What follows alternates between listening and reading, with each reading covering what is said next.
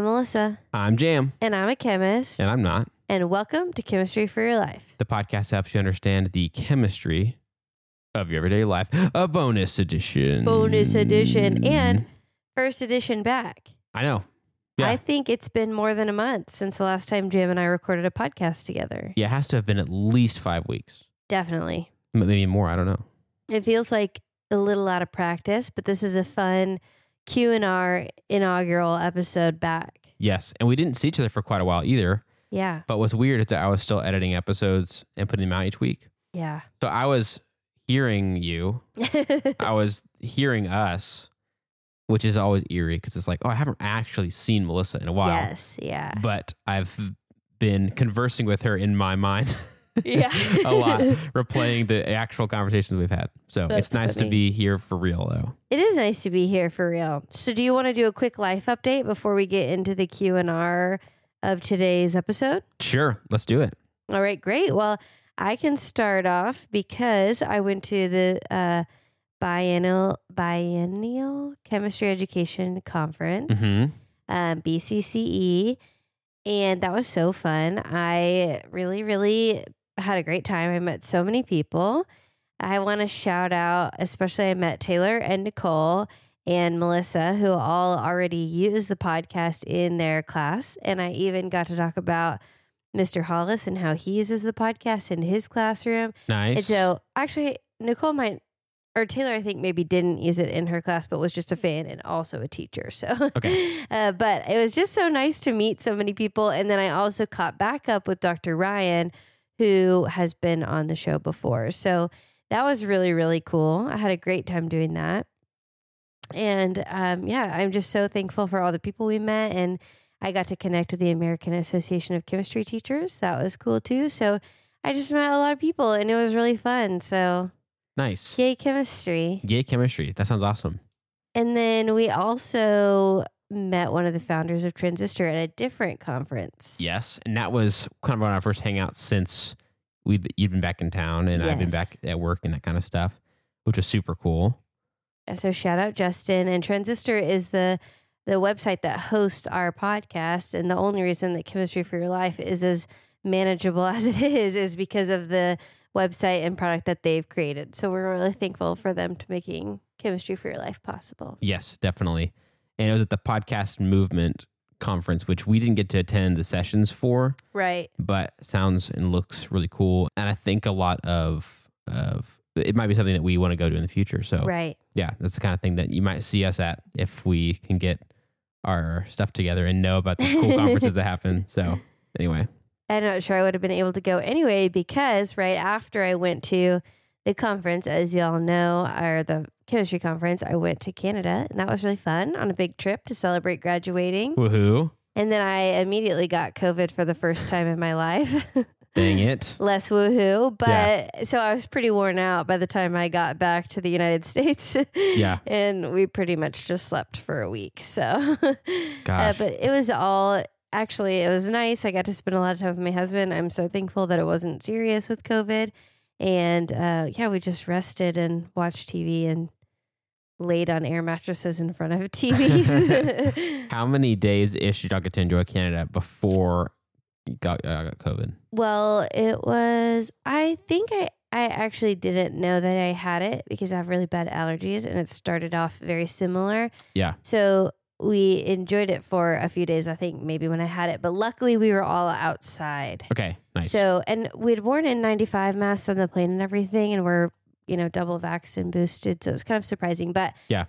we got just over a week, and then we had just over a week where we were kind of locked up. yeah, yeah, so that was kind of a bummer. But Yeah. We got to do the big things we really wanted to do. We got to go kayaking on Lake Emerald, Emerald Lake and Lake Louise, and we got to do a sunrise kayak and a nice hike, and so that was really fun. that is awesome. Now, what's your break been like, Jam?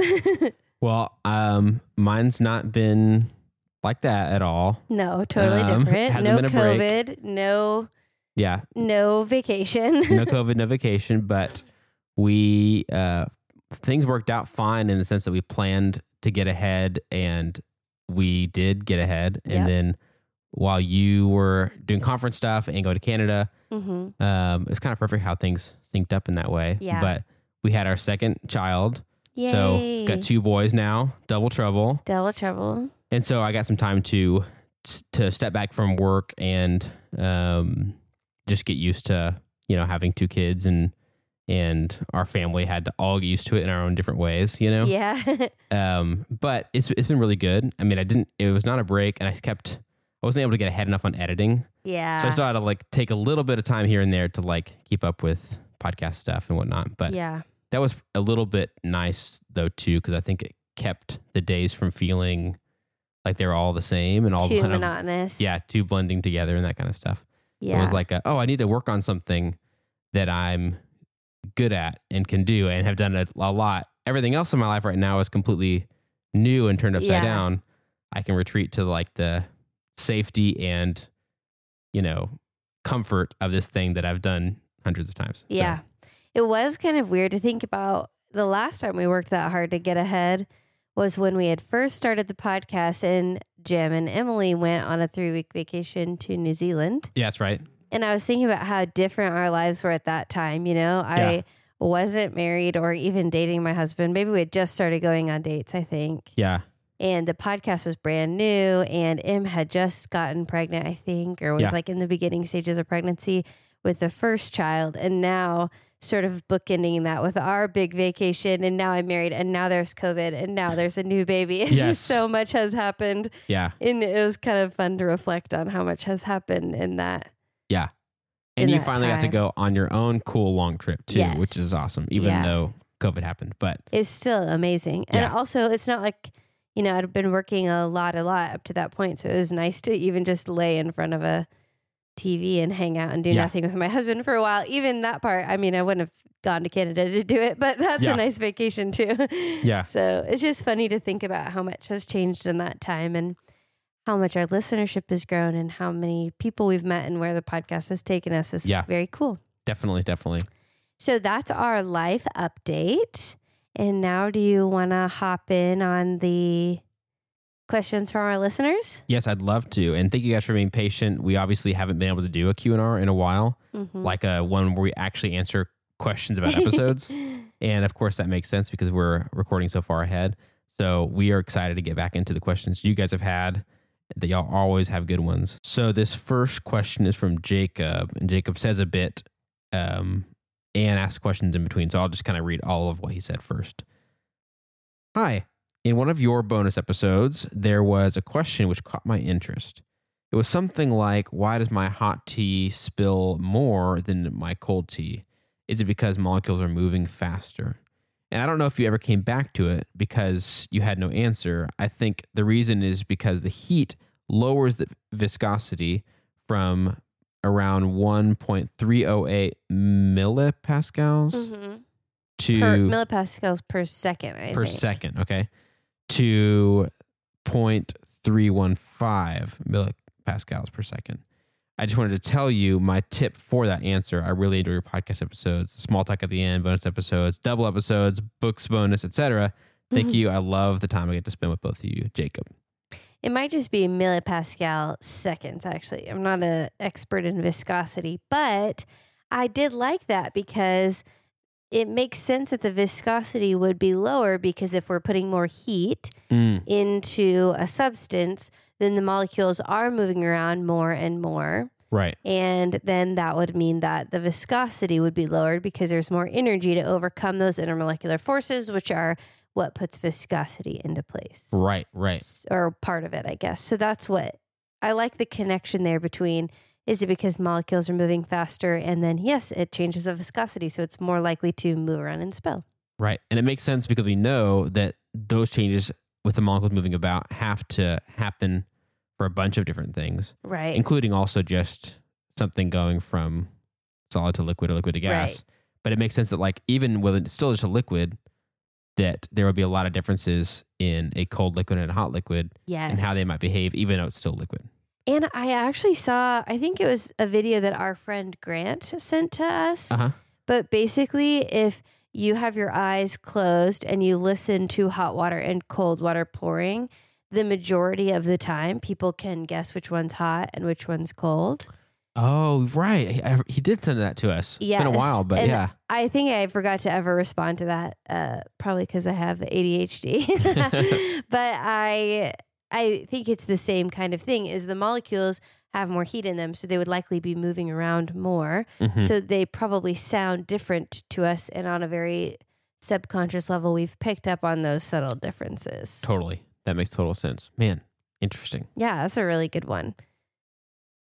This next statement is a piece of feedback from Kaiba, kind of related to the first episode we had about tattoos and tattoo ink Right. and it being suspended in there. And he's a scientist, remember? He's a, a biochemist or biologist, I think, in Right. Brazil. Okay, yeah. So he said, I usually think about something suspended in a liquid as something that can be filtrated. Like you cannot filter a sugar once it's been dissolved, but you can filter an ink that's just been suspended in liquid. Yes, like the pigments that are suspended in the liquid, those can be filtered out. Right. That's a really good distinction. It was I was having a hard time talking about the molecules being suspended in liquid versus them being fully dissolved and surrounded by solvent and how you can differentiate that. And I I like that description. I think that's a really good one because you know something what it looks like for something to filter or if you let it sit for a while how some things will settle out and the top of the liquid will be clear, but that doesn't happen with sugar if it's dissolved. So that was a really good one. Yeah. Yeah. KB also sent us, I love it so much, uh, an image that he made. So he said, regarding tattoos, I read about it last year for a course and I did a little scheme to represent it. I believe we read some of the same papers, so it probably makes sense to you. So he sent an image that's so cool. I'm going to show it to you right now, Jam, and then I'll go ahead and just put it on our Instagram. But he has a picture of the tattoo gun pushing the ink into the epidermis layer and then the macrophages coming and surrounding that ink. Ah, wow. Okay. And then he also even represents, we had talked briefly about how the macrophages may be dying and releasing the ink and then a new one coming along. uh huh. And he even represents that in this image as well. Dang, that is interesting. How Isn't that cool is that? cool? Yeah, so he made this in a um, a program called BioRender, and he told us we could share it. So that'll be fun. Nice. That's awesome. That is so helpful to have an illustration that Yeah. specific. it look it it helps to see so easily what's going on there. This next question is from Caitlin R. And she said, Hi, I have a question for an episode. I was getting my nails done the other day and wondered what kind of reaction is taking place with the gel under UV light. Okay, this is a really fun question, and I get to do a little chemistry off the cuff because I try not to do any research on these Q and R episodes so that we can produce them easily and, and Yeah. get them done as fast as possible. So I get to just wonder aloud about these. Mhm. And I didn't come across any peer reviewed journal articles about this when we were doing the nail polish episode. So this is kind of fun. So, what Caitlin is talking about is there's a few different types of nail polish when you go into like a salon to get your nails done, or if you're buying them at the store. There's some that you just paint and they just dry by the solvent evaporating. Mm-hmm. And then there are some that are fake nails that they apply onto your actual fingernail. And then there's a, I don't know if it's new, maybe in the last 10 years, has gotten more popular a gel nail polish, or sometimes called shellac, that is painted on and then you put it under the UV light to cure. And what they mean by cure is make it hard, essentially. So it Right. dries it. And it's nice because it seems to dry faster. And I've noticed that it lasts a lot longer. Mm. And I've wondered about this myself too. And one thing that I thought, since nail polish is making a polymer on your nail, is perhaps that the gel nail polish is initiated by a radical forming. And so maybe that UV light breaks a bond and it breaks uh, homogeneously. So each side gets a radical, and then that creates a chain reaction. Um, and we've talked about this briefly before, but it'll get initiated and then it keeps reacting and making more and more radicals, adding like similar to a necklace, adding one bead at a time. Each time it sort of reacts with another radical um, to make a long necklace of these repeating beads. Similarly, a polymer is a long chain of these repeating molecules. So, my suspicion is that there is possibly a polymer that forms that's initiated by the UV light. I don't know for sure. That's just my guess. Um, but I haven't studied that or anything. That's just like if I had to guess right off the top of my head, that's what I think is happening. Nice. Interesting. I've heard of that. Of course, I'm not as well versed on the different types of nail polish and stuff like that, but I've heard about that and always been like, that's kind of cool because Yeah. obviously it's frustrating to leave a nail salon and have to worry for a little while about whether you're going to mess up what Yep. you just paid for. It's kind of nice that there's an option for like, hey, just put it under this light and this will fix it. That's kind of cool. And you can also buy that at home. They have these little tiny UV lights, and you can buy the gel nail polish so you can get yourself a manicure that's long lasting at home too. Nice, nice. That's a good question.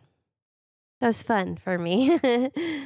This next one is kind of cool. It's the times where we get an analogy suggestion from somebody, hmm and this person, someone that Melissa and I both know, it's her husband Mason, and And I totally forgot that this happened until I was looking in our inbox for Q and R emails, and I had told him to email me about it because I was going to forget. yes, And I'm glad I did because I was pleasantly surprised yeah, to find an email from my husband. and it's like five weeks later, so it's even more like likely that you would have forgotten otherwise. It's oh, like absolutely. So, Mason. This is regarding the ice floating in water episode, And how water becomes less dense when it freezes. right? And so Mason said, imagine a pool with a bunch of people in it. Water freezing and getting less dense would be like all the people in the pool using a floaty, like some sort of flotation thing, like a ring or who knows what. You would not be able to fit as many people in the pool if they all had floaties. Yeah, and it probably you also wouldn't be able to move as fluidly, which Uh, is part of why I liked this Yeah. because when there's more people in the f- pool but they're not in a flotation device, they can more easily move around each other and navigate just like water molecules when they're not frozen, when they're in the liquid state, they can easily navigate around one another.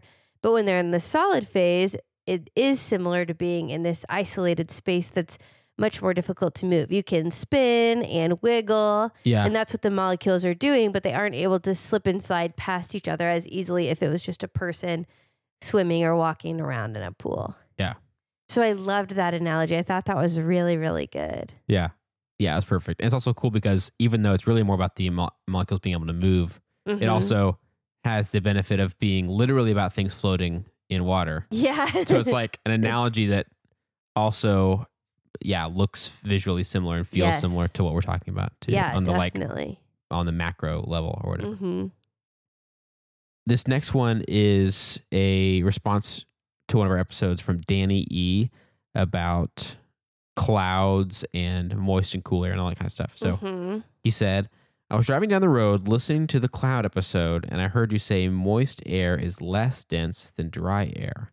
And I started thinking how wrong you were. then I listened more, and you explained it, and I had a major aha moment. Water has a mass of 18 grams per mole, and nitrogen is 28 grams per mole. Even after teaching chemistry for 27 years, I can learn a thing or two. Danny, that really made me laugh. Uh, first of all, because I often sit around thinking about how wrong I was too. And sometimes I was wrong and sometimes I was not. so that made me laugh. Um, so, what actually also made me laugh about this is we had included the mass of the air initially, or the mass of water and nitrogen initially in our first recording of the episode and I misspoke and just said nitrogen was 14, which is true of one nitrogen atom, but two nitrogen atoms together are 28. Right. And nitrogen typically exists um, in two nitrogens, in two bonded together. And so I wasn't even thinking, and I just said nitrogen was 14 and water was 18. And then I realized that that was misinformation. And so I, when I was listening back before we published the episode, I realized I misspoke and I didn't want to spread that misinformation and that it was not congruent with what I had just said, even in the episode. So we had to edit that out. There wasn't any time to re record that part. And so I think that gives good insight. And I liked that Danny brought this up into how many moving pieces there are in the podcast because so often we accidentally misspeak and don't realize it until we do the listen back or we're on a time crunch so there's not a lot of time to go back and edit and so Danny said had suggested to include those numbers in the episode. And I was like, oh, Danny, if only you knew they were in there and then they were out. Yeah. So um, I thought that was a fun little anecdote to share. Yeah. That's so funny. And what's funny too is that like there's so many times where me being the layperson, I'm just not gonna notice that stuff, even if I'm like, that doesn't make sense to me exactly. I just there's so many things coming at me that sometimes numbers especially are something's gonna be totally lost on a person like me. Just realizing from a lesson like that, like, oh, the nitrogen is more dense Right, than the water molecules or whatever, right. is like kind of all I need, and that I can understand. yes. You know, but yeah, and uh, we do have to think about our audience too when we're doing those things. And if Jam feels like there's a lot coming at him, then other people do too. So we do try to sometimes scale some of that information back. But I thought that was a fun little tidbit to share when Danny noticed and we had that same actually moment. had it. Yeah. Yeah, that's so funny. so that was a shared moment that we had, Danny. And even in the moment, I stopped and thought, did I just say, is nitrogen more dense? You know, like I had Yeah. to go back and double check that. And so definitely those are fun little anecdotes that you guys don't always get to see where I'm thinking of those same things, or we have to do some behind the scene editing to make sure I a misspeak didn't give misinformation. And that's an interesting challenge about teaching that I've wondered about since we started doing the podcast is I notice how often I'll accidentally misspeak and correct myself on the podcast because I'm very aware. But when I'm teaching, I think I do those same misspeaks and I don't Uh-huh. catch myself as much when I'm teaching in the classroom. And so I've wondered if I've accidentally confused my students Yeah. by doing that same thing. So I've, it's definitely made me more aware and try to be more careful. And I always try to tell my students to interrupt me if they're confused or if I Mhm. misspeak because I know that we can just so easily do that. We know what we mean, but it doesn't always come out of our mouth. yeah, yeah. Well, uh, those are pretty much the big questions that I had wanted to address today, but I also wanted to share something that's really made me feel so happy is we've heard so many people give feedback about the episode where we shared about ADHD and that has meant so much to me because it was really life-changing for me to get diagnosed and knowing that me sharing my story has helped other people feel empowered to go get themselves checked out or to go easier on themselves or have more grace for themselves really really encouraged me. And so I've, I've also been trying to learn more about these adhd different symptoms and different techniques you can use to manage it.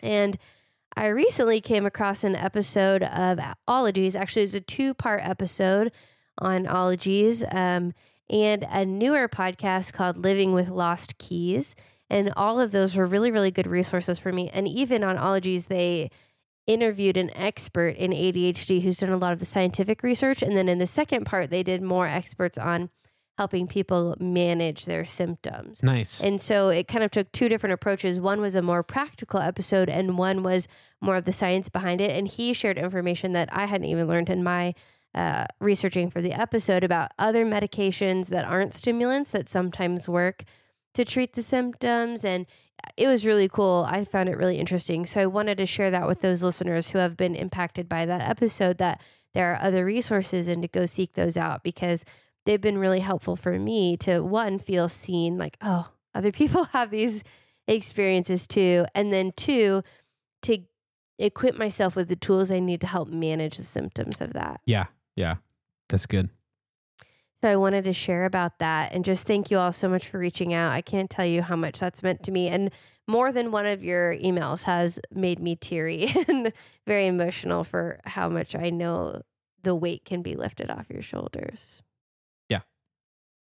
It's also been a little bit since we've been able to thank our Ko-Fi supporters Mhm. because we haven't recorded in a little while. So we want to take a chance to do that. These are folks who either are regular donators and, and help keep our show going on a regular basis every month, or people who have just gone and given us a one-time tip in the past, you know, month and a half since we've thanked you guys. So those people that are special and dear to our hearts this month are Avishai B, Jacob T, Hunter R, Melissa, different Melissa, yeah not me Christina G, Brian K, Chelsea B, Emerson, Stephen B., Derek L., Timothy P., and a mysterious Ko-Fi supporter, Anonymous. You know who you are.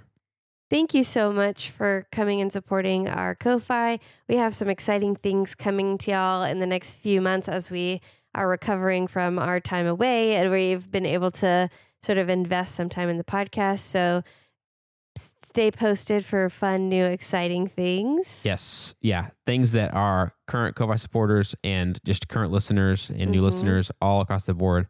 There's probably something in our scheming planning that will be exciting to you. Yes, I think so. So thank you all so much for being such amazing, consistent, supportive listeners for the past three years. You literally make us so excited to do this and want to keep pursuing this podcast and sharing the world about chemistry. This episode of Chemistry for Your Life was created by Melissa Collini and Jam Robinson. We'd like to give a special thanks to E. Robinson, who reviewed this episode.